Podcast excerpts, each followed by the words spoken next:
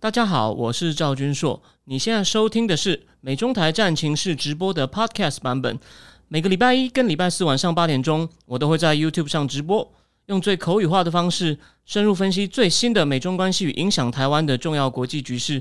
想要第一时间收看直播，记得在 YouTube 上搜寻并订阅我们的频道“美中台战情室”，也别忘了加入我们的 Telegram 群组，在我们直播与 Podcast 文字区都有连结，可以点进去哦。好的，各位战情室的观众朋友，大家好，欢迎来到我今天第两百二十集哦。那我们今天呢会讲三个主题哦，横跨对海峡两岸、对岸台湾。我们这次呢第一次算第一次把触角伸到非洲哦。我不知道讲非洲大家有没有兴趣，我们就来做个实验哦。好，那但是我们在讲今天这三个主题之前呢，我想呢跟各位呢推荐一个好东西。哦，我想跟各位推荐一个好东西，等我一下哦。这个其实哦，大概在大概在几个月前哦，我看到哎，脸书上出现这个粉砖 VK 代表 Vicky 后的科技阅读时间，哎，我就觉得哎，他写的主题其实挺有趣的哦，我就订了他的电子报，然后呢，哎。现在呢，果然不只是哦内容，我觉得很不错的电子报，所以我早就定了，我才知道，哎，原来他也是哦 Mula Mula 他新的一个合作方，就是跟我一样，所以呢，他算是我的这个后进。那哎，我觉得非常有眼光，而且呢，是我早就先定了他的东西。那当然，我我我花我我今我这我这几天哦，我当然会好奇嘛，我之前都看他写文字，或者是看脸书贴文，我觉得看了一下他，哎，也是坐在我这位置上播的东西，哎，他长得呢。这我觉得这张正位画的有点，把他画的太恐怖了一点。那他他本人呢，长得呢是就是我觉得是那种一脸聪明像冷静啊，讲话速度比较慢，跟我呢形成强烈的对比。那我比方说好了，他就说，哎，他这个 VK 阅读时间呢是要讲科技趋势，哦，还有一些新创企业。其实哦，我我认为哦，这真的是个很重要的主题，因为虽然说一方面，因为什么呢？你如果是看我这节目，你对这种政治经济比较有兴趣，你也会发现，我有时候也会讲到这种科技议题，因为它在哦，不管是美中角力的的这个美中角力上，它是一个非常重要的战场。然后呢，尤其是川普政府将拜登政府联手哦，这个很多制裁下去，我都被被迫了。我也没想到有一天我会去看一些算是法律是味道很浓厚的文件，那些英文真的是蛮难读的。我我讲对啊，蛮难读的。然后呢？它就牵涉到这种科技，那自己其实哦，因为我自己白天是个业务嘛，所以我我自己啊，我自己其实对这种好看的商业书呢，其实我定期都有在看，所以所以其实哦，像比如说 Vicky 他有一集在讲这个 Spotify，那他他那集写的不错，然后呢，他说他也是看了三本书，其中一本的内容呢，我去年一月有讲过。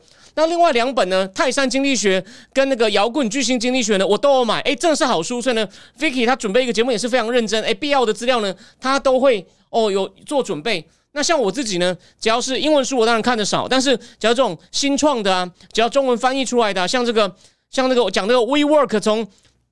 得到孙正义喜欢，投了一堆钱，然后呢，这个这个 Adam Newman 其实非常的古怪，但是他很有魅力，然后呢，不断的扩张，然后最后呢，发现这个他的资产呢，跟他的估值哦，根本搭不起来，就一上市就原形毕露，潮水尽退，哎，我觉得很精彩。像我说啊，像 Starfire 我看过，然后这个 Adam Newman 书我看过，然后呢。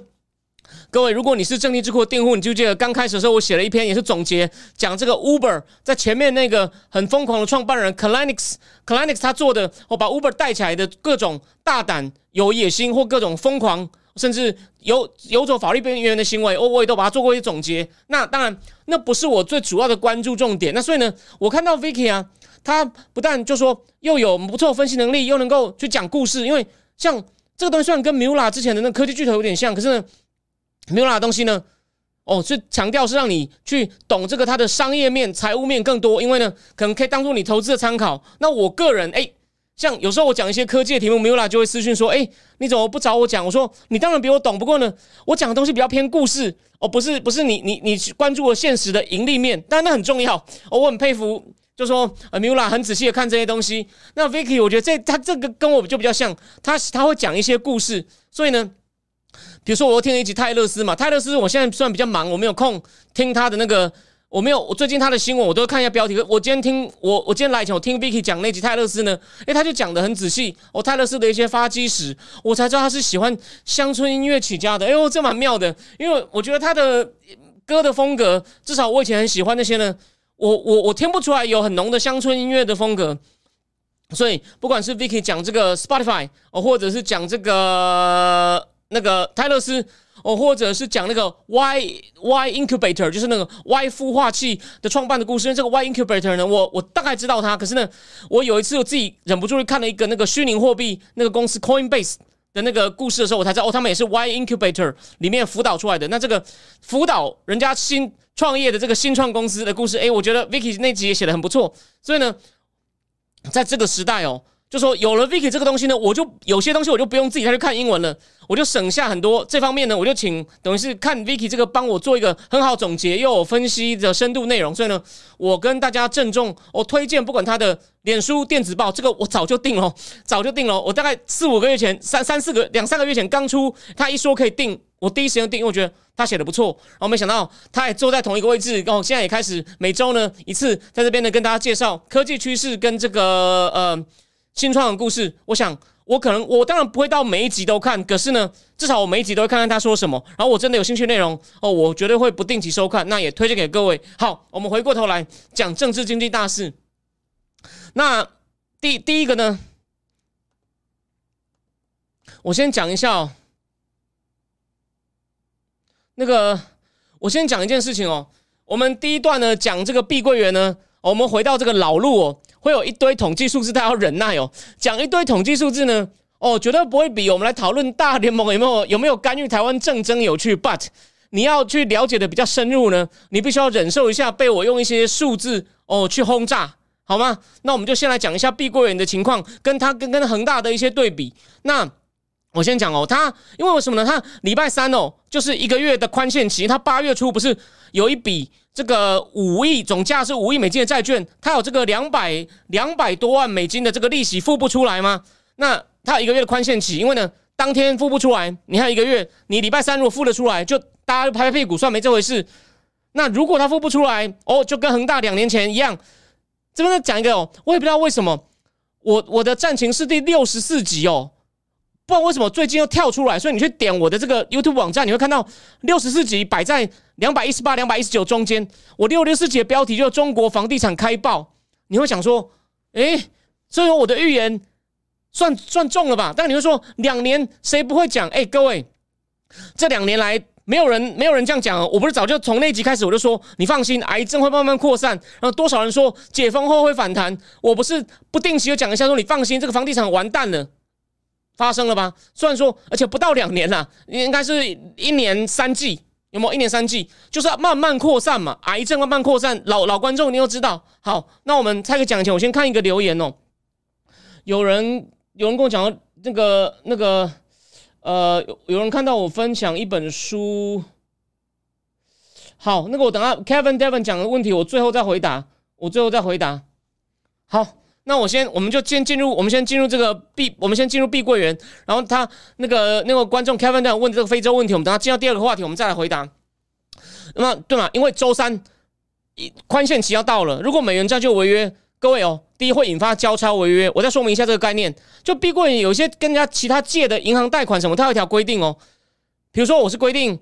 虽然我可能是明年才还，但如果我发现你你在跟别人已经违约了，我怕你对我也还不出来啊，所以我才不等到那时候，我提前说哦，那你也违约了，我要你赶快还，因为我怕你，我还在那边等哦，等说啊，那我们时间还没到，他到时候可能就有钱了，不会这样吧？当然就比较谨慎的，虽然我不懂财务的细节面，就他们什么时候会定这种交叉违约条款，I don't know，但我觉得这很合理，所以呢。他某些总值包，就说他他他有他有借了大概一一五六零亿的人民币的这个银行贷款呢，有些也有这种交叉违约条款，就是你礼拜三还不出来，我我我会提前跟你追债哦，免得到时候那个都被大家分光了，我连个骨头都没有。OK，那碧桂园呢，他他他其实有百分之六十的销售啊，哦，是来自于这个三四线城市，而碧桂园为什么这么严重呢？因为啊，他在去年前年哦。都被认为是中共的百大地产商的冠军哦，比恒大大，所以对不起，我两年前常讲恒大时候，我说我把它讲成全国第一，这是我的错。好，再来，那到了去年年底为止呢，碧桂园在全国有三千一百多个项目，那其中呢有八八千八百万平方米，你要平方米是相当于就是就是三分之一平哦，也就是呢两千多万平，台湾的平是两千多万平的建案呢，是采预售的方式售出。那我们来比一下哦，恒大在二零二一年六月三十，就是北京要记住三条红线，要勒住不让不给他贷款，就是呢不能让他这样无限制的扩张，免得他吃到自己撑死还拖累中共之前呢，恒大有一千两百个项目，那那碧桂园呢到去年年底有三千一百多个项目。好，恒大在爆掉之前，就是准备要爆之前呢，哦是一千两百多个项目，所以碧桂园更大哦。那碧桂园是少数，就说呢，去年北京其。部分放松了这个所谓的三条红线，也就是呢，就算你还违背某些规定哦，这三条红线你还违背，我一样贷款给你，就少数国有企业、国有的银行还愿意贷款给他。可是呢，到今年七月为止呢，碧桂园的公司的销售额呢，连续四个月下跌，七月跟六月下比呢，又跌了百分之二十五，剩下哦一百二十亿人民币哦。那七月呢，也是碧桂园也是中共的所有大地产商哦，里面呢销售额跌最凶的。我刚我刚刚讲了，它跟六月比跌二十五，它如果跟去年的七月比呢，我跌了五十九。各位，这叫不叫癌症稳定慢慢的扩散？我没有骗你吧？OK，再来，那到去年年底为止呢，有三分之二的碧桂园建案，也就是说呢，有两千多个人都采预售有预售的形式哦。那而且呢，它有百分之四十二呢囤积的土地，就是将来要拿来盖房子的呢，是在比较落后的省份，这样它现金不够，没雪上加霜啊，因为。这个地产开爆呢，最撑不住的是，就是那些没有那么发达省份哦，北上广深可能哦一时还撑得住哦，一时还撑得住。而且呢，我等一下会告诉你，它呢很多建案呢还在盖，那现在呢万一出问题，万一停掉，我这后果就就就非常恐怖。我等一下会再讲这个冲击哦。那而且呢，碧桂园现在一半的负债，它总共的负债金额没有像恒大那么大，大概也在一点三兆左右，哦大概有六千多亿呢是来自于预售的房款，所以呢。它有六千多兆，先收了钱，现在盖不盖得完呢？我们等一下再讲。我如果碧桂园的预售屋呢，也无法准时交屋，对消费者的信心呢？你看，跟恒大，你看去年不是八月已经发生过一次拒缴贷款吗？你盖不完吼，所以呢，恒大的某些建案呢，哎，中央有出手救了哦。那如果碧桂园也无法准时交屋，大概估计哦，这个有分析师估计哦，有百万户哦，百万左右户的家庭呢，会会会受到影响。如果要像恒大一样注资来完成预售屋的建案，就是跟恒大一样哦，就是我现在还不出钱来了，那只好贷给他款，让他呢，我现在没有现金了，我只好给恒大一笔钱专款专用哦，你一定要把钱付给那些包商，让他们继续把工人叫回来继续盖，有料买料继续提供料。那碧桂园需要投入恒大相当于四倍的资金，所以你看这是碧桂园严重的部分哦。如果一个建案平均要三年，各位你看，那你看嘛，到去年年底为止呢？哦，去年年底为止，有三分之二，也就三千多个建案呢，三分之二是是预售型，所以有两千多个案子呢。假设是去年卖的，盖三年嘛，所以到二零二四嘛，到你看今年才到一半嘛，到明年结束前，碧桂园呢的压力都很大，还有两千多个，还有这个两千多个建案呢，还有两千多个建案哦还在盖，所以呢，万一万一忽然哦碧桂园还不出来了，那那些包商就说。你欠我钱要先还，不然我不派工人。哦，那个其他的那些钢筋水泥商说，我我不派，我不我不会弄。你看你有多严重？那总之呢，哦，这个他碧桂园的债券呢，大概还有它的本币，不管是人民币计价或是美金计价的债券呢，还有大概一百四十亿美金要还。那其实碧桂园哦，从二零二零开始，它的财务状况其实就其实有点征兆，所以它之前还被认为是可信赖的房地产商，其实很奇怪哦，为什么呢？他在这个不管是在国内的叫在岸的债券市场，或在离岸的债券市场呢，他总共发债发了五十多次哦。然后呢，我刚刚讲过了嘛，到六月底为止还欠大概将近一千六百亿人民币银行贷款。那唯一一个跟恒大不一样且呢比较好的呢，第一，它不像恒大一样那么多角化经营哦，又盖乐园哦，又做这个电动车滴滴答答的。另外一个跟恒大不同，也让碧桂园之前被误认为比较够安全的公司的原因是呢，它呢。只有百分之三十的债务，也就是一一点一点三兆多的百分之三十呢，是所谓的应付账款，就是呢商业本票给供应商的，就是呢我刚讲了嘛，欠那些上下游包商的哦。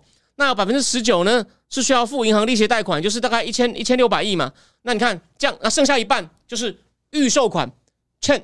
你已经收了款，两千多个建案先收，还在盖的。OK，那不像恒大，恒大到去年年底呢，应付账款高达六十六，你就知道恒大这方面的连锁效应更大。为什么？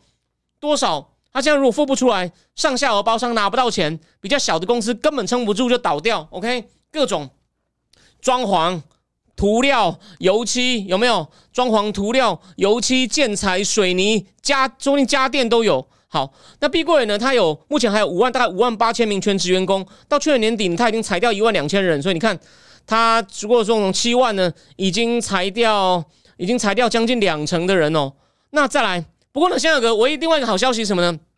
碧桂园呢，上周六召集所谓的人民币债券的债权人协商，今天到期的四十亿人民币债券哦，已经获得投票通过，就是呢会分三年来还，而不是今天今天就要还。所以呢，有百分之五十六债主赞成，五十六哦，也不算很多啦。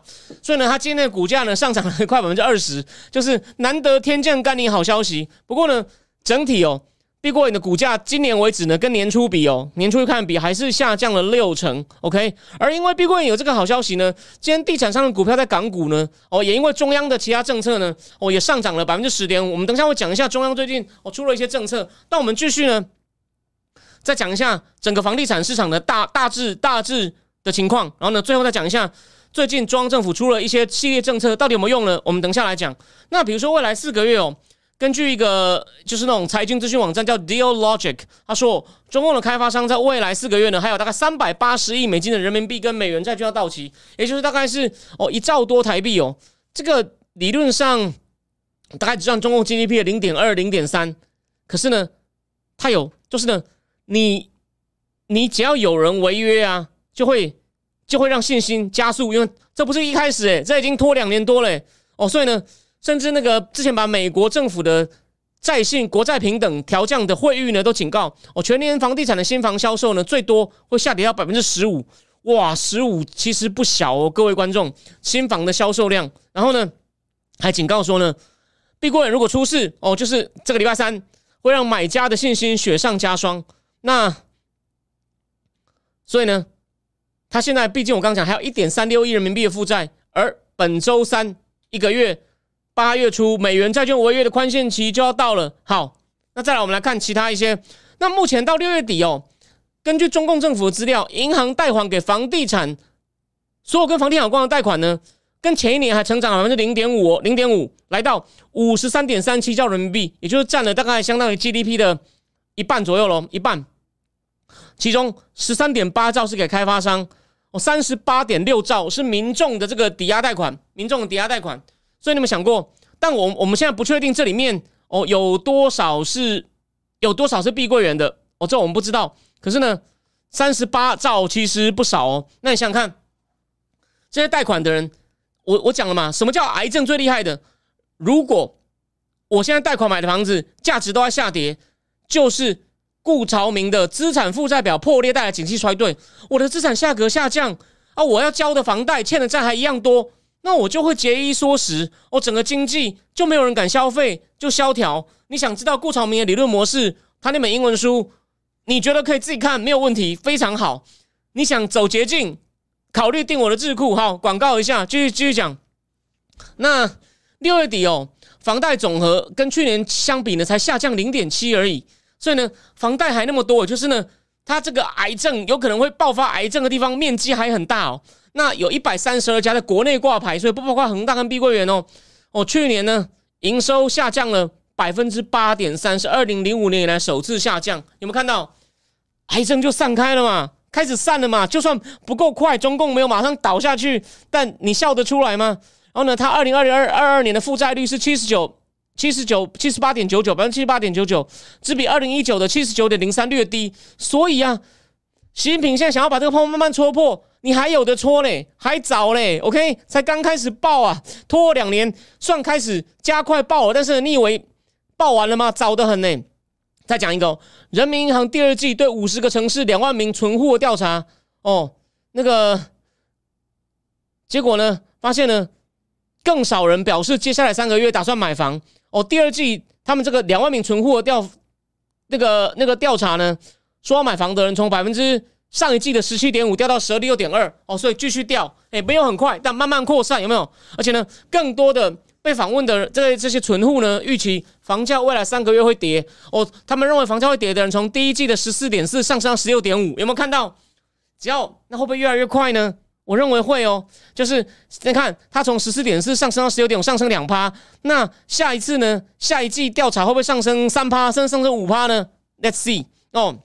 然后呢，如果七月有经过所谓的季节性调整，跟二零一九年七月相比，房地产的销售只剩下二零一九年七月的六十趴而已，剩你看少了四成哎。哦是，然后呢是二零一九六月，然后呢新是，然后呢新建案呢只剩下二零一九的三十七，有没有看到？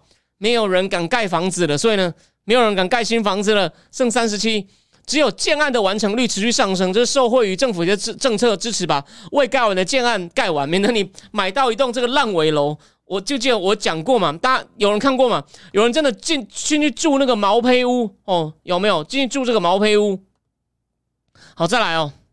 那这个七月啊，百大建商的签约建案的金额啊，哦，跟去年同。同期相比呢，下跌百分之三十三哦。OK，好，那最后来，咱们回过头来讲，如果碧桂园哦周三违约，不但会波及到金融部门，还有我影响到我们之前讲过的信托业，就像中融信托那种，因为它这个信托业呢还好，虽然它铺路在地产的部位没有很大，只有百分之十六，它有很多是投资在一些工业部门。但那还有分析师比较乐观说，如果碧桂园违约啊，传染的效应会比恒大低。OK，Let's see，因为他说他会把已经违约的地产商的比例呢。哦，那个会从四十哦上升到百分之四十四，它这个比例怎么算的？我我多久？我看到资料里面没有仔细写。好，那我们最后讲一下哦，北京推出了几个政策，在北上广深四大城市认认房不认贷，也就是呢，你在北上广深啊，你要买一个房子，就算你之前用过贷款，你有过房屋，但又丢出去了，只要那都不管，只要你现在看起来啊，是你在广北上广深买的第一栋房，你目前没有房，你要买第一栋房。你的首付就是头期款，交百分之二十。如果你是买第二套房，头期款是总价百分之三十。哦，这样就鼓励大家买房。然后呢，那个连这个贷款利率呢，目前已经有人已经贷款的，已经贷款还在进行中的利率呢，基于一些条件哦，细节我都不讲，也可以跟这个，也可以跟这个这个银行哦重新协商。但这个要怎么协商呢，就比较复杂，我们就先先不要讲。那另另外还有一个就是呢，它也同时哦。调降了，因为它也调降，它调降了一些这个贷款嘛，就是这种比如说五年期的叫做 LPR，叫做 Loan Prime Rate，这个贷款主要利率，五年期贷款主要利率，这是定房这定房贷利率的一个主要参考，它把它调降了，大概从五点三调到四点八左右。哦，这个我可能讲错，你再更正我。但是呢，他为了怕影响银行的获利，因为你看银行现在呢能够收到的房贷的利息变少了，他就把银行的存款利率，也就是呢。规定你要给存货利率呢也往下调，这样他不用给存货那么多，免得就要保持它的利差。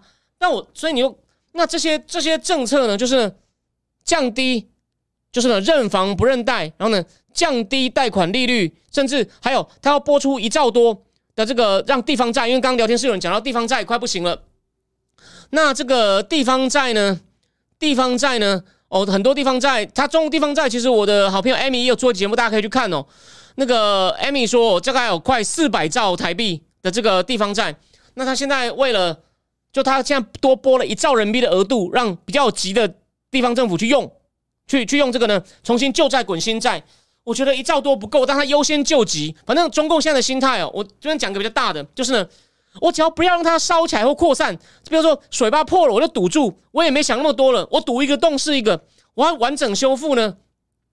想不到，或者说，只要这个洞不要破到呢，大家觉得啊，你你会撑不住。只要我能堵住，我就不管了。我优先还是干嘛？就像我前面讲的，脱虚向实，重点在哪里？国防、国内安全、科技、科技自主哦，搞半导体、搞生物科技、搞 AI 哦，跟中东合作种晶片，虽然可能会被这种堵住。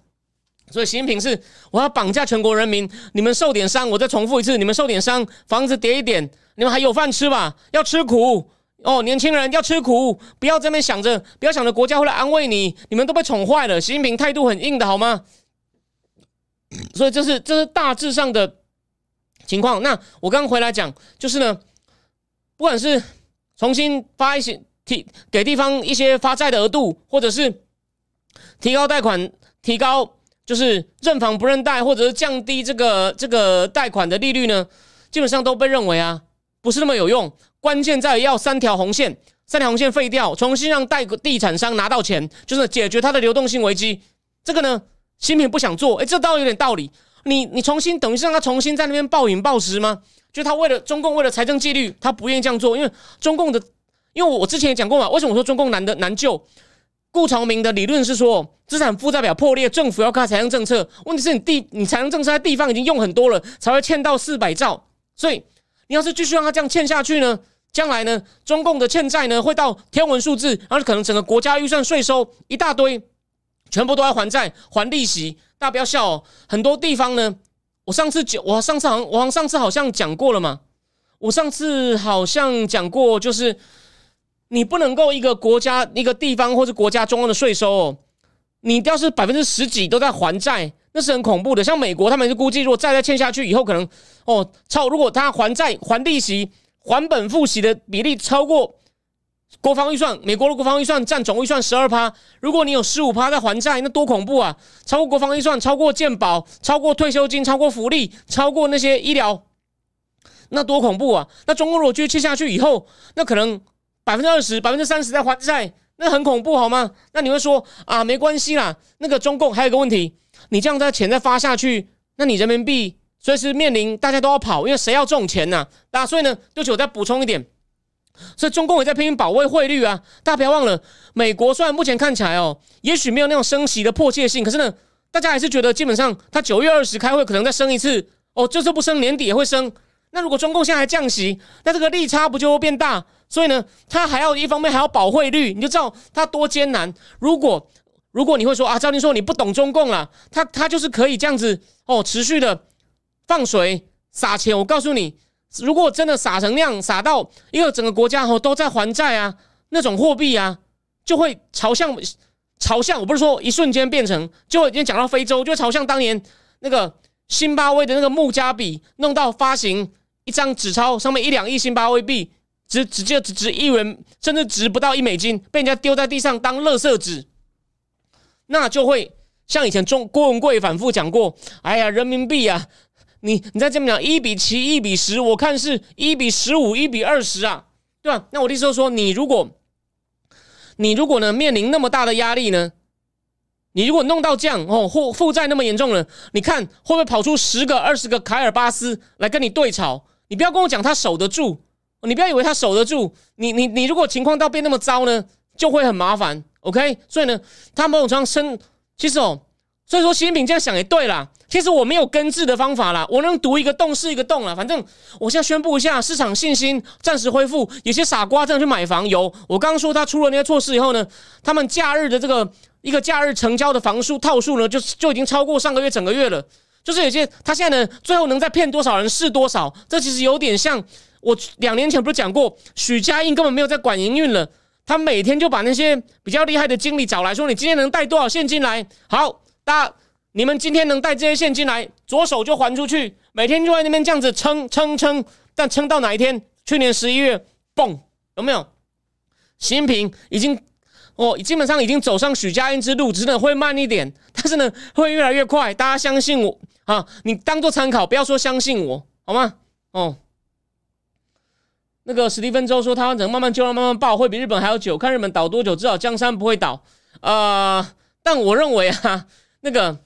他这样报啊，因为第一，我提醒你一件事哦，他的他报的时候，国民所得日本的一半都不到，然后青年失业率更高，人口已经开始老，他不但十年前开始劳动人口减少，现在是人口整个人口开始下降，所以他很多情况比日本不利哦。唯一一个比日本好一点的是呢，他好像在三四线城市就碧桂园在那些城市呢，房价其实房价跟所得比好像没那么高，那个泡沫没那么大。可是问题是那个地方还是先承受不住啊，因为它的三四线城市跟哦这个北上广深还有它周遭那些大都会圈呢条件差太多，所以啊，它这个慢慢爆哦，那个它还有你看嘛，年轻人失业率那么高，所得也比较低，然后呢欠债情况更严重，又没有财政支出的财政的空间了，还有美国美国连拜登政府有些地方都敢打他，所以呢。我们看看会不会中间就冒出一些你想象不到的事哦。具体的事情我想不到，可我告诉你说，这个情况再恶化下去呢，就会就会有人受不了了哦。我我我我之前这个我我讲了一致吧，这个老老观众帮我作证一下，我说第二季还好，你看第二季开始有坏消息浮现，我说第三季还撑得住哦，第四季会开始开始出事哦，不是说马上就出大事，中共就没了，没那么好了哦。第三季很在跟有没有？现在七八九了。九，我们我们大家可以再跟一个月，我们来看看十、十一、十二会不会开始出事哦？试试看，我没有说我一定对，但供你参考。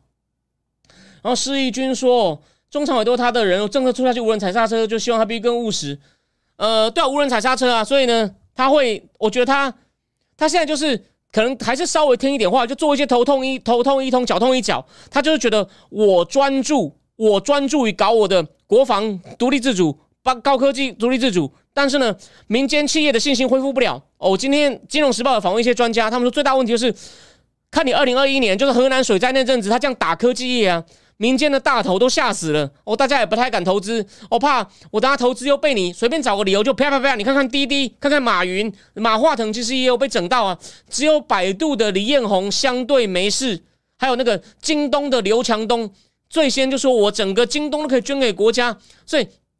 就记得我以前讲过，我说你这样打把人家大科技巨头的市值打掉一兆美金，这这谁叫改革？所以我就说 Ray Dalio 完全就在那边乱讲洗地，哪有改革？先给他打掉一兆美金的，靠多久？你钱多，你钱多是不是？钱多怎么不分给我啊？OK，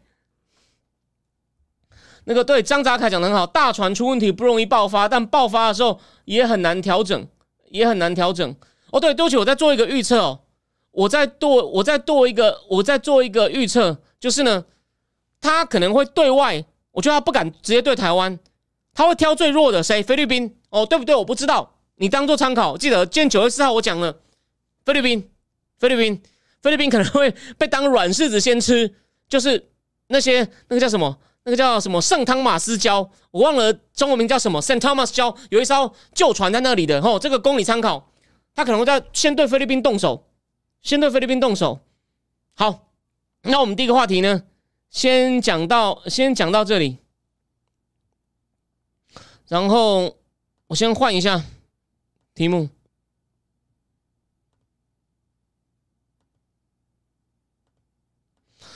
好，西非政变潮，那个刚刚有那个 Kevin Devon 问哦。他说：“像非洲那种 M-Pesa 是不是台湾学习哦？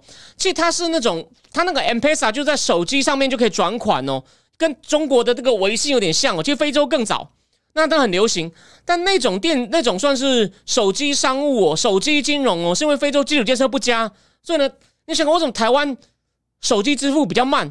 因为台湾信用卡发达，中共的信用卡每人的信用卡卡数非常的低。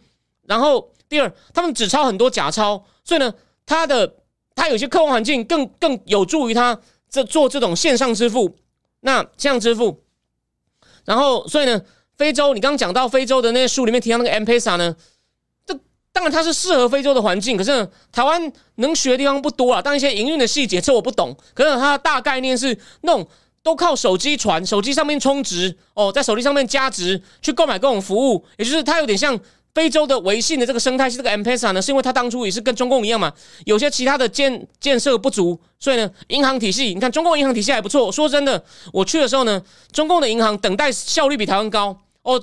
我去的建行哦，那个我遇到小姐服务也不错。我们是就事论事，我平常真的有批评中共，他的银行服务还可以。那非洲是连银行都很少啊。那个你没有去过非洲乡下，我去过。你怀疑我的人，就我在胡乱的人，你可以去看我的脸书，我的名字里面有个相簿，贝南。我二零零六年去过贝南，贝南在奈及利亚旁边一个小国。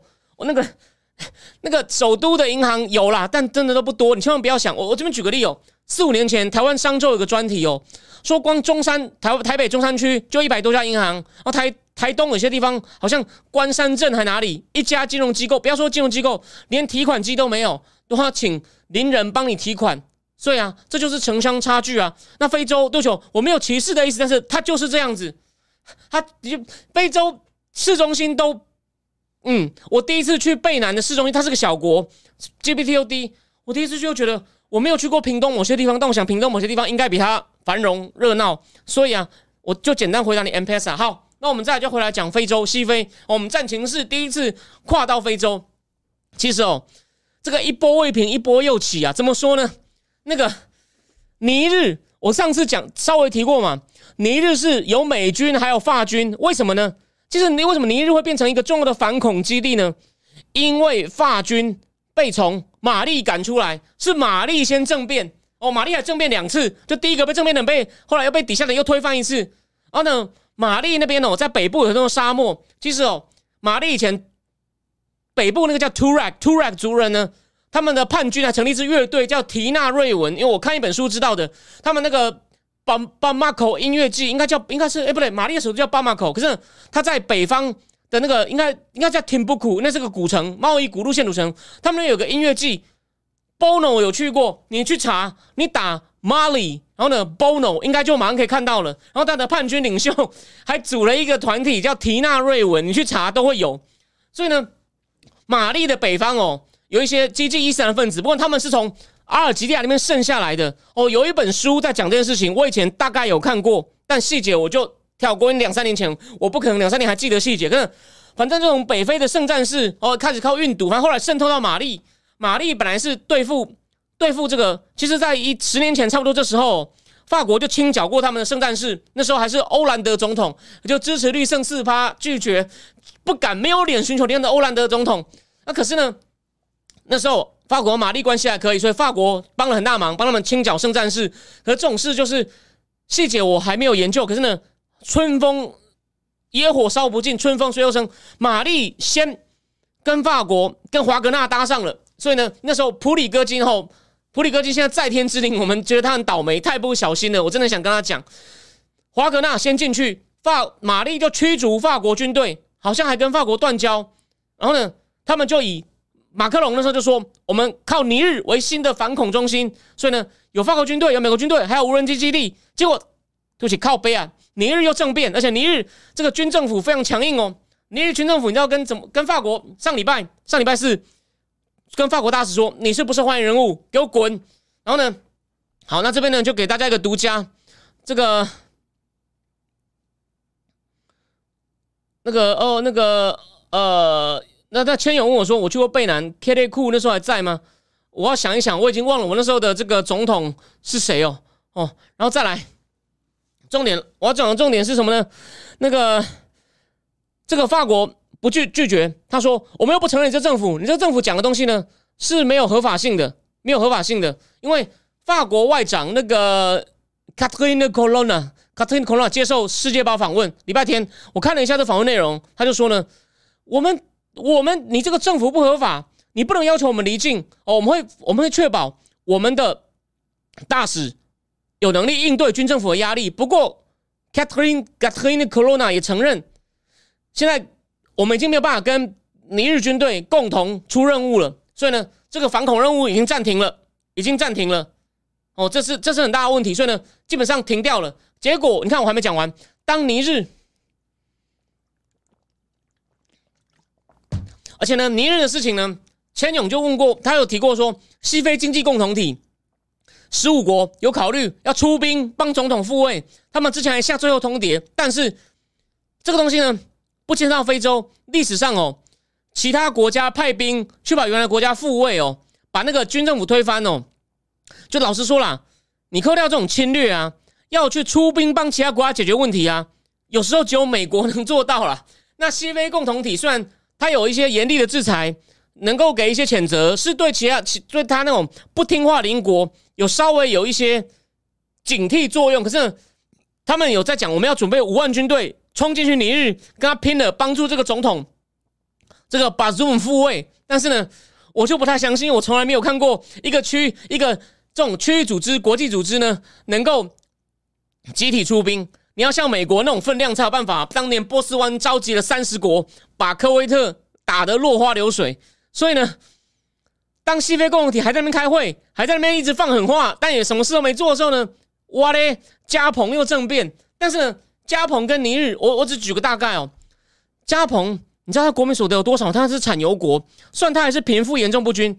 加蓬国民所得有一万呢，全非洲第四。尼日是后段班中的后段班，尼日的国民所得大概才六百左右。如果我讲错，你可以，你可以，应该就六七百。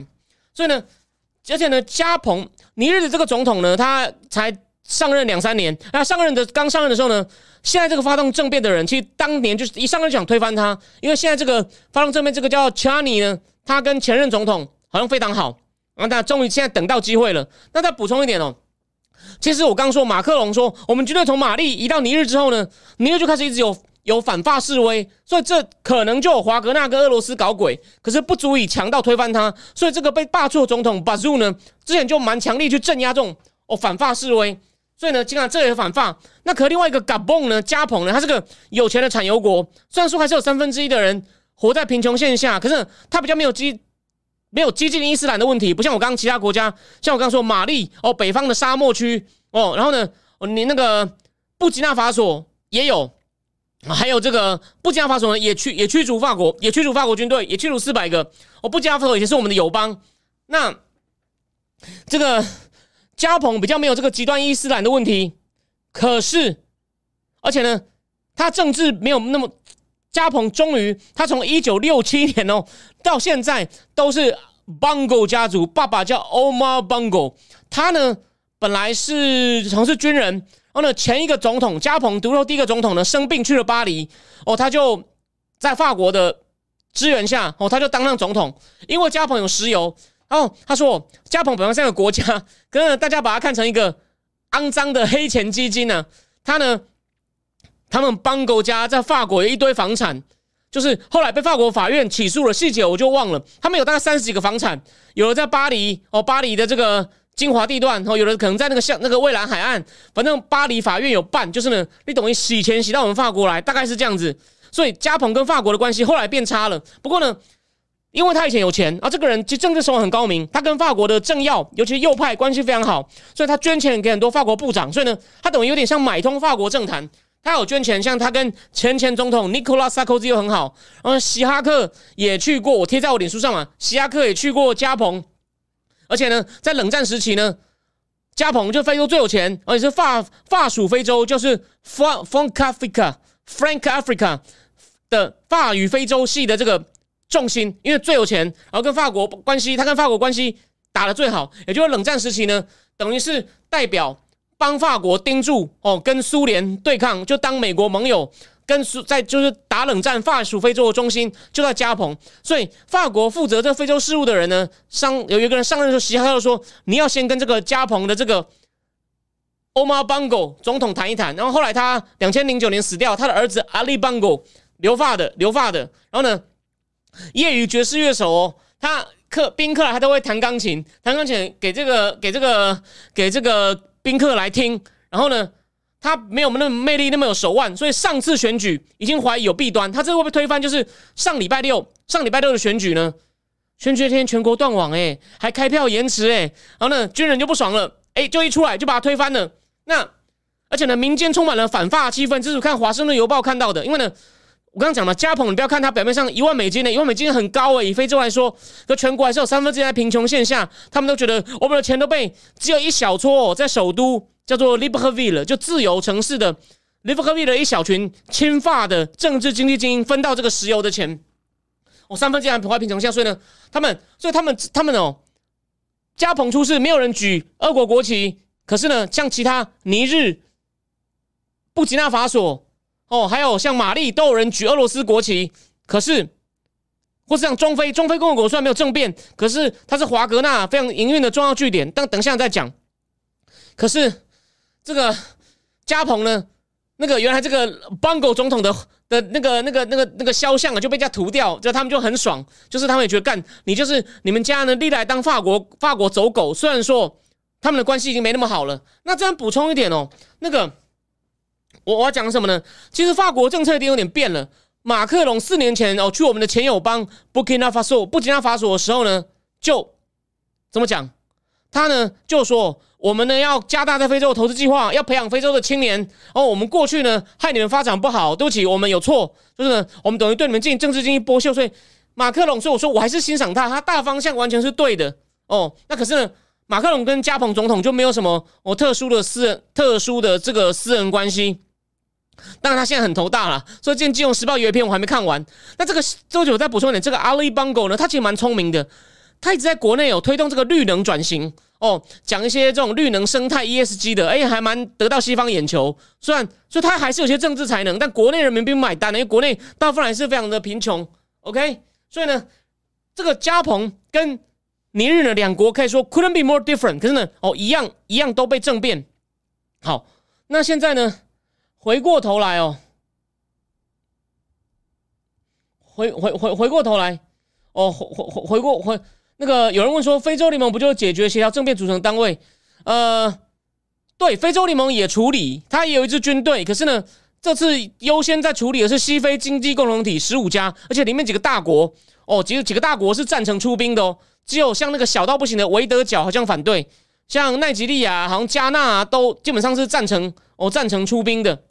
好，那我再来呢？最后呢，我再花五分钟讲一下哦。可是像华格纳现在就怕，你看尼日可能华格纳也要进去了。那现在华格纳呢，它的最稳的地方是中非，还有马利，它这边呢都提供，不但提供一些总统一些保镖，然后呢提供军队他们并肩。不管是清剿跟政府对对叛军，或者是清剿极端伊斯兰主义，而且呢手段残忍，所以呢有华格纳进去以后呢，表面上能够稳固独裁者，可能当地的伤亡哦，今年好像增加百分之七十五，就是华格纳并不能带来安定，造他们对常常会破坏平民、强奸，什么都来。中非我好像我不知道昨天讲过嘛，他会把中非的矿石、黄金运到从苏丹那边运出去，所以呢他在中非非常的稳固，所以那个 Prigozhin 死掉那天呢。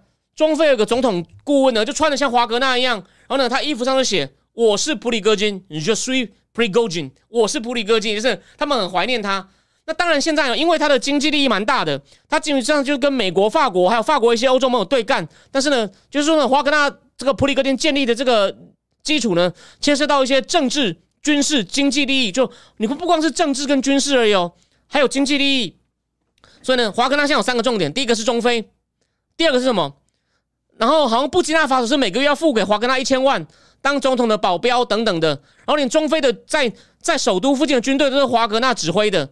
那我刚刚说了，然后呢，好像从马利呢，他现在从马利呢运输物品补给给叙利亚，叙利亚就是华格纳参与帮忙普丁参与内战出事站稳脚步的这个这个地方，还有利比亚，其实利比亚现在也有内战哦，那个有个军头叫哈夫塔。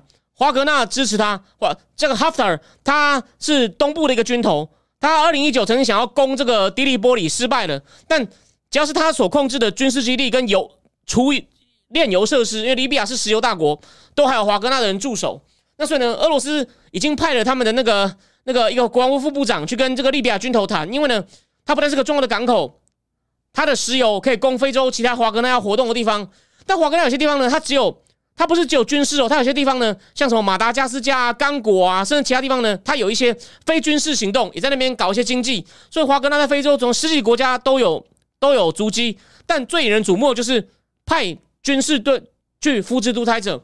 那然后呢，甚至换取经济利益。那现在看起来啊，这个普京不会松手。不过呢，他有没有这个专家的看法，就是他有没有普里戈吉那种手腕哦去控制？而且呢，他们现在到底？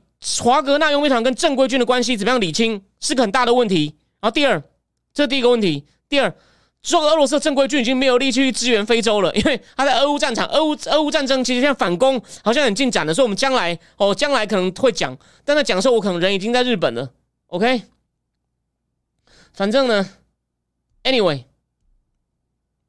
我要讲的就是，普京不会放弃，可他能不能够？经营继续把这个基础扩大，操作的跟这个跟这个普里戈金时代一样好哦，是个很大的问题。不过呢，他绝对哦不会放弃的。可是现在问题来了，也就是呢，加这种政变潮，因为这种传染力，你看越来越强，频率越来越高。你看才不到一个月，尼日还没解决，连加蓬连比较稳定的加蓬都出事，这是个很强的示范效应。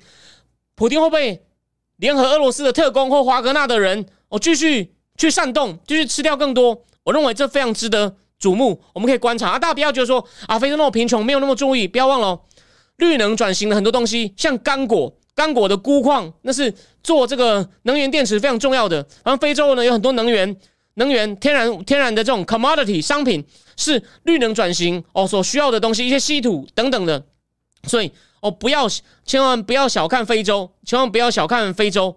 所以，所以呢，不管是基于政治、军事或者是经济，普京不会松手，但他能不能做到，哦，是个大问题。那剩下我现在没讲到呢，其实我今天刚讲的东西呢，这部分呢，我在思想坦克呢今天写了一篇文章，我等一下呢我会把它上传放到这个聊天室。好，那最后啊，现在华格纳头还不知道是谁哦。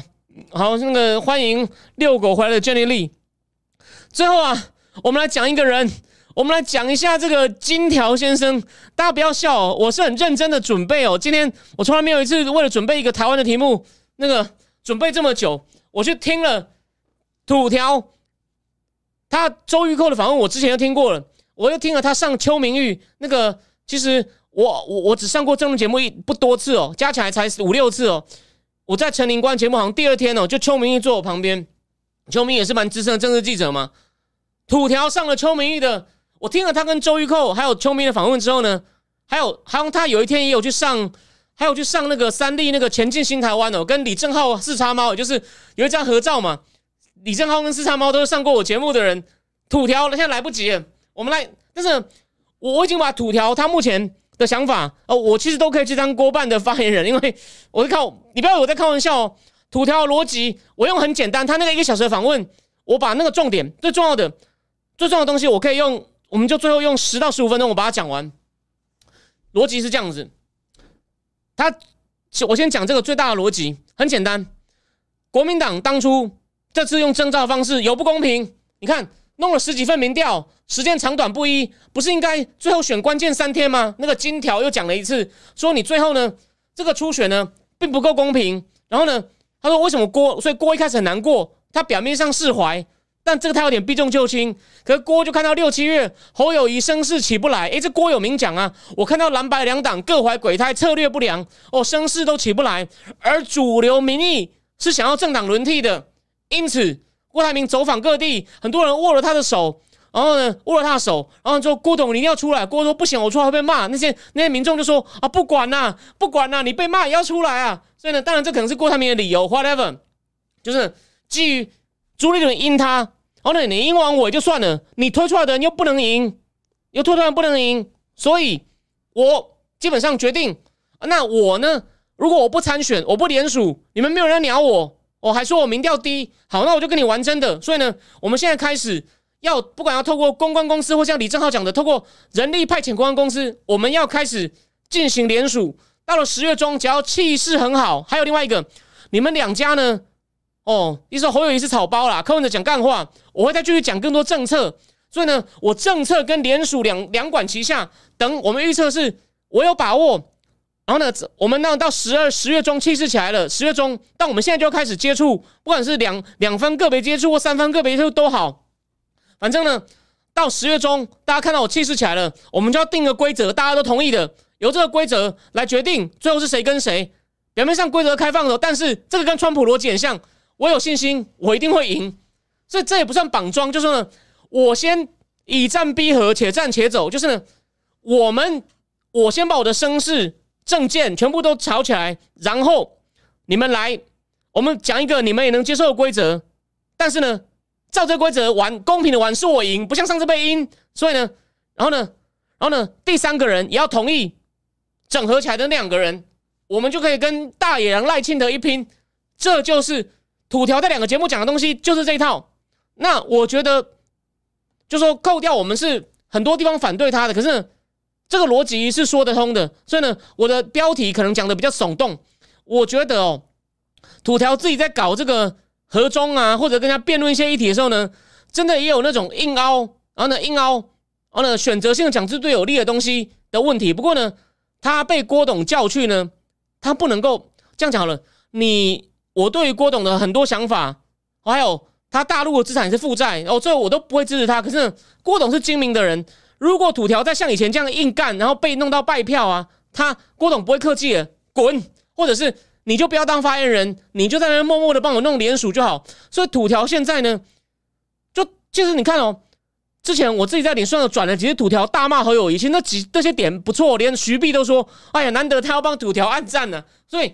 他可以正常。我们看到他有时候那种那么啾啾力啊、自恋啊，讲一些奇怪奇怪的东西啊，哦，奇怪的东西不谈。土条是可以正常，我觉得他现在呢讲的不错。他而且他要讲一个重点，他说我不是郭台铭个人的发言人，我是出来他他这个就有点好笑，但是其实也不算不能说没道理。我是出来代表郭台，我是整我是大联盟的发言人，我的目标。郭董给我任务是整合蓝白两边，因为他有说他常去跟柯文哲开会，结果侯友谊不理他，因为我觉得侯友谊是草包啊，谁都侯友谊那个有点像诈骗。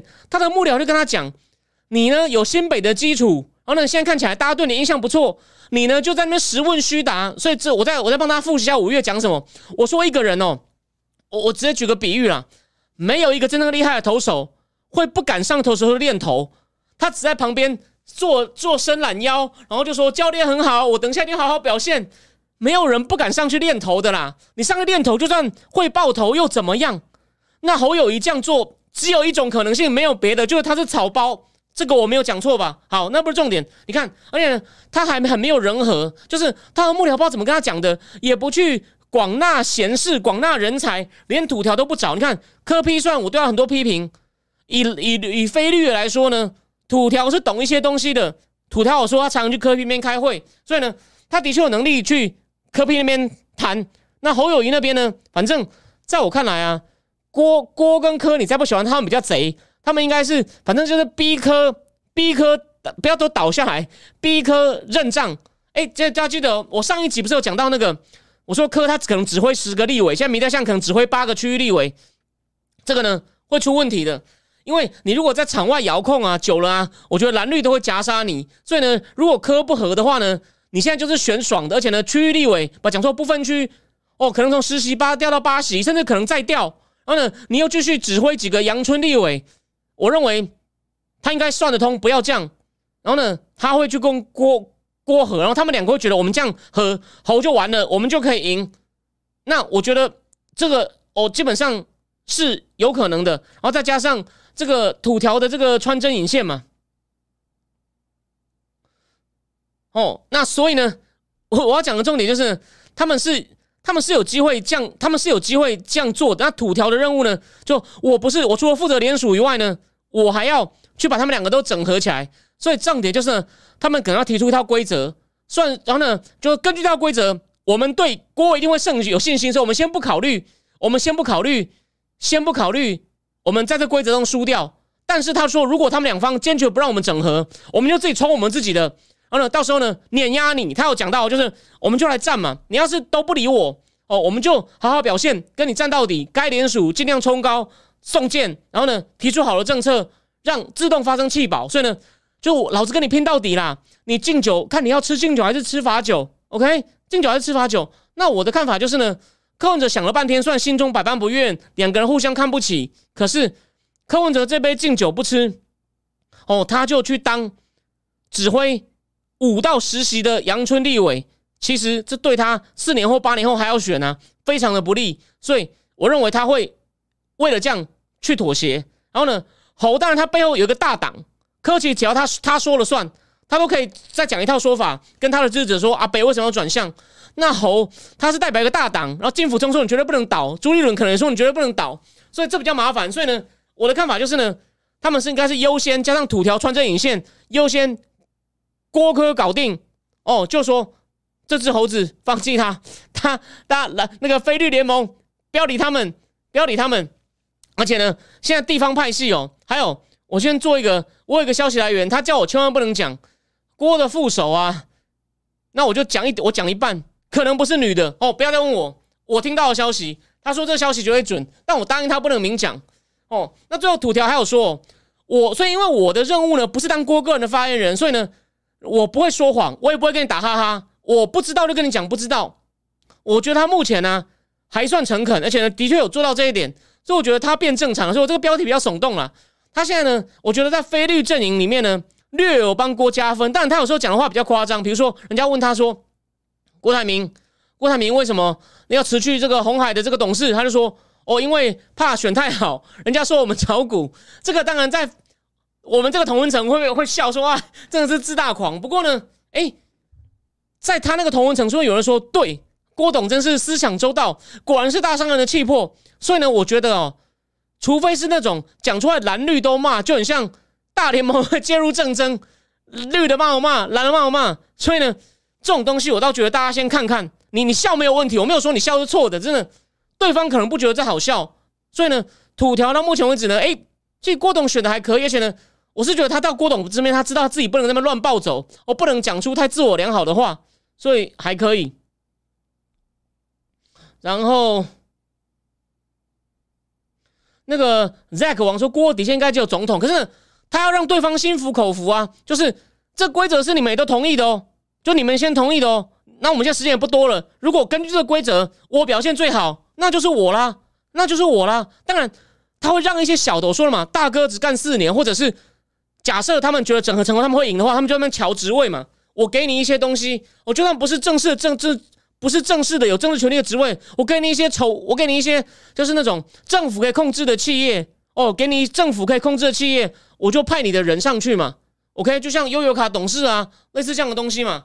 就是那我们我们就我就答应你多一点嘛，这些东西给你分嘛，让你有一些有一些金流金脉嘛。OK，那你当然你如果你是这个公司的董事，你甚至底下一些人也可以你用啊，就是这样，他们他们会在那边瞧嘛。这个这个当然只有土条会知道嘛。我现在去私信他，他应该不会理我嘛。OK，所以。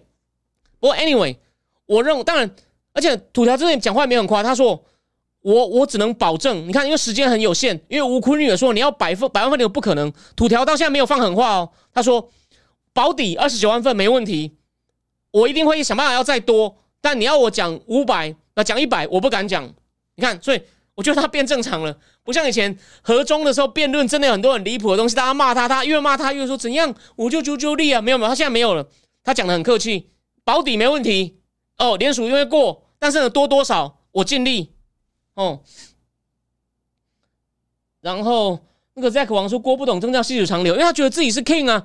他一上来就像泰勒斯一样，就像我第一个节目我推荐 Vicky 泰，他觉得我一上台是大家要冲过来，但你冲过来我会对你很客气，可是是你们应该冲过来，怎么会我去求你呢？我是成吉思汗呢，我打过多少仗，我带过多少将军，哪一个？科技科技就是代工业，哪一个不是我手下败将？我用各种方法，我碾压碾压你，对吧？就算是就算我一些小东西错了，我还不是可以找到下一个战场？权威个性的人都这样，他错了基本上不太认，虽然他心里可能认，他会想办法新开一个战场。但我说了，这不一定好事哦。有权威个性的人，但能力不够的人，他越开就越败。那郭还是有些本事的，我不管你喜不喜欢他。他是能够在靠靠开新干场盖掉原来的错误，所以 overall 哦他是厉害的。我最后补充一点哦，姚慧珍上一集节目其实真的他把五年前郭董的布局讲得非常好，只是郭董全部盘算错了。但五年前你不能说那布局有错，他在美国盖面板厂 Wisconsin 拉拢川普，他在广东增城让夏普跟他个人投资的借工厂又投资一家面板厂，拉拢胡春华，结果一年后发生两件事。他没有想到川普那么狠，所以他没没有好的政治幕僚啊。川普开始发动贸易战，你要在广州的面板要卖到美国，可能也有问题哦。你其他东西也可能会受影响。第二，习近平这样搞三连任，胡春华回家拜拜，他两个都没算到，两边全部落空。后来加上产业界面板景气往下掉，哦，手机或者是很多家用电器也不用那么多大面板，所以政治也算错，产业也算错，中美关系也看错。所以，但那些东西那时候呢，我第一年。也还常常在嘲笑川普哦，我也一样哦，所以你看我是就事论事哦，我不会我最近预测对我就一直把你我把我自己讲的很神，我二零一七也觉得川普是个奸商，就讲一讲，我到二零一八他真的是认真打贸易战，我才开始转的。那习近平三连任我不意外，但是我事先就说，我那时候也我也会有点怀疑习近平会不会交棒，那那时候我也不觉，当然当然我那时候没有预测他一定会他一定会想要做终身，但是我那时候就觉得。他一直没有指定一个隔代，就是不像当初，他一直没有明确指定接班人，所以我觉得那时候有变数，我只觉得有变数。哦，我也觉得团派的人应该不稳，这个我有想到。但川普会发动贸易战，我没有想到。那至于面板景气，这我这我真的不懂，我没有足够那么细。但郭董三个都看错，也蛮倒霉的啦。但其实哦，他懂得提前布局，还是有他厉害的地方哦。因为那三个都我讲了嘛，这三个东西扣掉那个面板的景气，这个但面板景气板就大起大落。面板业就这样，所以为什么夏普会卖给郭董？当年因为那些书我全部都看过，但是细节我真的有点忘了。那种面板业大起大落，价格竞争，所以呢，郭董看出一个循环，这也算正常。只是就习近平会三连任，这个当然事先也没什么人知道。贸易战真的会打，也没什么知道，所以你你不能说他草包，你只能说他之前赌太大，哦，之前赌太大，他可能以为他自己布了一个完美的局，结果三方全部落空。OK，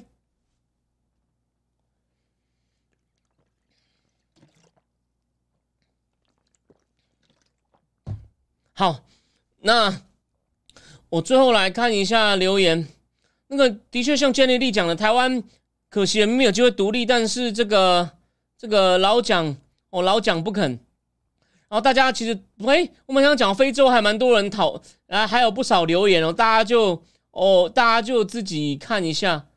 对啊，法国企业在非洲哦，还是有。其实哦，在没有欧元以前呢，西非几个国家，全部讲法语系的，就是用一种西非发廊。我去贝南时候还是啊，他们就贝南多哥、象牙海岸，应该还有吉内亚、象牙多哥、贝南。象牙海岸、吉内亚、加纳、加纳哦，我讲错了，塞内加尔。加纳是英属的塞内加尔。塞内加尔其实他以前出过一个，好像在法国当部长的，他第一任总统是个很厉害的研究西方古典文学，就比白人好，Leopold Senghor。所以在法国巴黎有一条路，就是纪念 Leopold Senghor。他是第一个就是研究白人的文学哦，研究的不输给白人。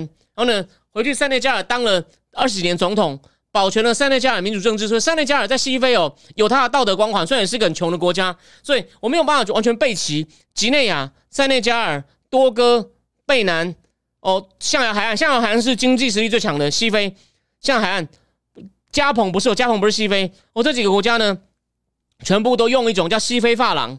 哦，然后呢，是是基本上发行量、发行权是控制在。法国手上的，好像他们有一个共同的央行，但是呢，反正就是基本上是受到法国控制的，所以呢，马克龙觉得啊，我们过去呢，觉得做了很多对人不利的事情。那这个细节，我我我们我功课还没做那么深哦，大致上对他们可能没有那么好，大致上是这样子。然后这个 Ella Germano 说，国民党交郭董的钱。某种程度是，某种程度是啊。所以最后讲一件事哦，但黄世秀糊涂条还是小地方讲的太满。像中共这几天不是开炮轰郭董吗？开炮轰郭董，然后呢，那个宋涛跟这个夏立言还去山西运城的关公庙说背背信忘义，天人共怒。那黄世秀说，你看中共在轰郭董，因为他他很讨厌郭董，坚守中华民国，还提出和平宣言。其实这个土条真的讲满了。这个比较符合我，我之前早就讲了嘛。我说，你一直说郭董是为了要什么要要拿去跟中共交易的筹码，我就说你你看嘛，这种情况他出来选只会让中共很头痛啊。这样蓝营不是必败？如果你瞧不成，而且目前看起来，我说他有机会瞧成，可是没有说一定啊。所以中共急死了，中共很怕他瞧不成啊。所以他他这样根本没有什么跟中共好谈的啊。你又当不了总统，而且你你让大家都必败，拖死大家，对啊。其实土他们策略也是有一点啊，就是。你敬酒不吃，就跟我一起定一个你也接受的规则。然后呢，然后看我联署气势上升，证件讲得好，你就自动投降。我给你点甜头，你当副的，给你一些部长，帮你选一些立委。哦，你心服口服的，我们一起合作。不要，我们就跟你干到底。因为我觉得我们表现一样，一定是最好。当然，你会说啊，那是你自己讲的啊。那我们就看嘛，看他十月会不会明明表现不好还硬凹，还是他真的表现很好？另外两个人让选民。非律选民自发性的弃保，可是 anyway 风险的确很大啊。这弃保不一定成功，是中共气死了，所以我才说，我从头到尾反对说他是中共代言人，或者是他选总统哦，就是中共就就是就是将中共给他一些好处，因为由他出来掌控台湾。你看嘛，中共就骂他了，但不是土条讲的，说因为他守护中华民国啊，说他都戴国旗帽干，你有本事戴那顶去对岸。就算我不投郭董，我也会说，那你们菲律都投这个好了，至少这个不会卖台。如果他敢带去对岸的话，所以我认为我的预测比较接近真相，但你自己参考哦。好，最后最后那个我们再花五分钟，因为大家 Kevin 调研说怎么看非洲如何影响世界？对奈吉利亚、肯亚、卢安达等国经济描述，卢安达在那个就解决内战，总么团的卡加米领导下发展的不错啊。奈吉利亚他其实这几年发展的好像好一点了。哦，他是非洲好莱坞啊！我还没有看那个，我还没有完全看完描述，因为我有时候贴一些书，我不一定有时间看完。大家知道，我现在要写专栏，要做直播，有那个付费方案。我白天还有业务工作。可是奈吉利亚这一年，但他的石油收入哦，到底会不会跟加蓬一样都被偷走？这还是他解决的问题。奈吉利亚，那肯雅呢？他是东非大国，区域组织都在那边。但是呢，有一本旧的书，Misela Run 写的《It's Our Turn to Eat》，就在讲这个肯雅换人以后呢，好像大家都充满希望，以为这个领导者会更好。其实背后就是 It's our turn to eat，换我们来掠夺国家了。Misela wrong，Misela M I 呃 M I C E L A wrong 就错。他最近又写了一本卢安达，那是英语世界里面写非洲非常厉害的人。然后另外一个人叫 Jason Stern，他是写刚果最厉害的人。我十年前无意间在经济学人看到这本，把在在在 Amazon 就就就买了。Dancing the Glory of Monster，他讲这种刚果内战，因为刚果内战呢，孟常像非洲的世界大战，刚果的面积非常的大，然后呢。历史非常的惨，然后呢，他的他的内战呢，牵涉到乌干达、卢安达等附近几国，几乎可以说是真的是被被被认为是非洲的世界大战。然后现在又有这个钴矿，有没有？那个 Hunter Biden 的收购的那个华美渤海公司都掺一脚。哦，我连讲《纽约时报》讲《纽约时报》这个独家消息，竟然被讲成，然后呢，竟然被讲成我在诋毁拜登。像这种造谣的人哦，他很快会受到法律制裁，我们就看看吧。哦哦，算了，先讲这个，不要太激动。那但重点就是奈吉利亚呢，现在看起来有些机会。肯亚是东非的重心，可是呢，我觉得他的他之前选总统选举每次都会出问题，就是呢，互相这种斗得太厉害呢，就容易贪。因为你互相斗得厉害，就是要要必须要靠收买。所以肯尼亚虽然它是东非大国，各种国际组织在东非的中心哦，也是有一定的区域影响力。可是呢，我觉得目前就我知道，然后跟中共也是跟中共签了不少条约，有点后悔。所以呢，各种问题都还在。卢安达反而在那个强人卡加米的领导下。账面看起来很漂亮，但就我说那个 Misla Wrong 就说他有很多黑暗的事情，我很想看那个书，但我真的没有时间。那 Nigeria 是只要能，它其实哦公民社会因为人口最多，区域影响力不小，它只要能够解决石油收入不要这样被盗走的话呢，它有机会成为非洲一个很令人瞩目的强权。OK，我引述《纽约时报》的新闻，然后我我我我跟那个指控的人辩论的时候，一开始。我是丢给他一个法国国际广播电台引用《纽约时报》新闻说，法国广播电台这记者是中国人，你在帮中国人讲话，完全是疯子。这个人完全他抓狂的时候精神根本不正常。我告诉你，我证据可多了，我们走着瞧。然后对，就像这个蔡松瑞说，到目前为止只有兰德我有过明确的证件，其余只是。侯侯就那个巴士量表那个难得不错了，他上任三他出手三个月来就投出那一记好球，巴士量表我们就事论事啊，他有他难得有不草包表现，可以给他一点鼓掌啊，但是又去出征商周，黄钢琴说从来没有看到这么蠢的人，自己好不容易投进一球，然后自己人马上冲来盖自己篮，所以啊，真的是没得救啊，所以你想郭怎么会服气嘛？OK，哎呦，九点十二分了，九点十二分了。哦，纪念被皮诺奇推翻的阿叶德，其实哦，其实对有关这个智力，就是这个智力的问题，到底皮诺奇上台以后，他的经济改革有没有用呢？有一本最新的书，我还没有确定我什么时候要讲。那最后讲一下哦，因为我这礼拜真的非常的忙哦，正金智库的订户这礼拜第一次讲书直播延到礼拜五好吗？延到礼拜五，延到礼拜五，OK？哦，多给我一天时间准备。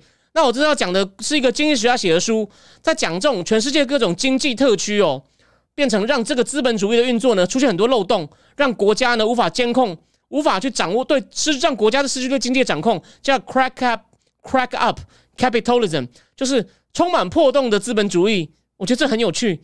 他在讲，那我觉得好，那有兴趣的人，我可能会在我会再发，我会在我的粉丝页上宣传一下。OK，哇，今天不知不觉要一小时十五分了。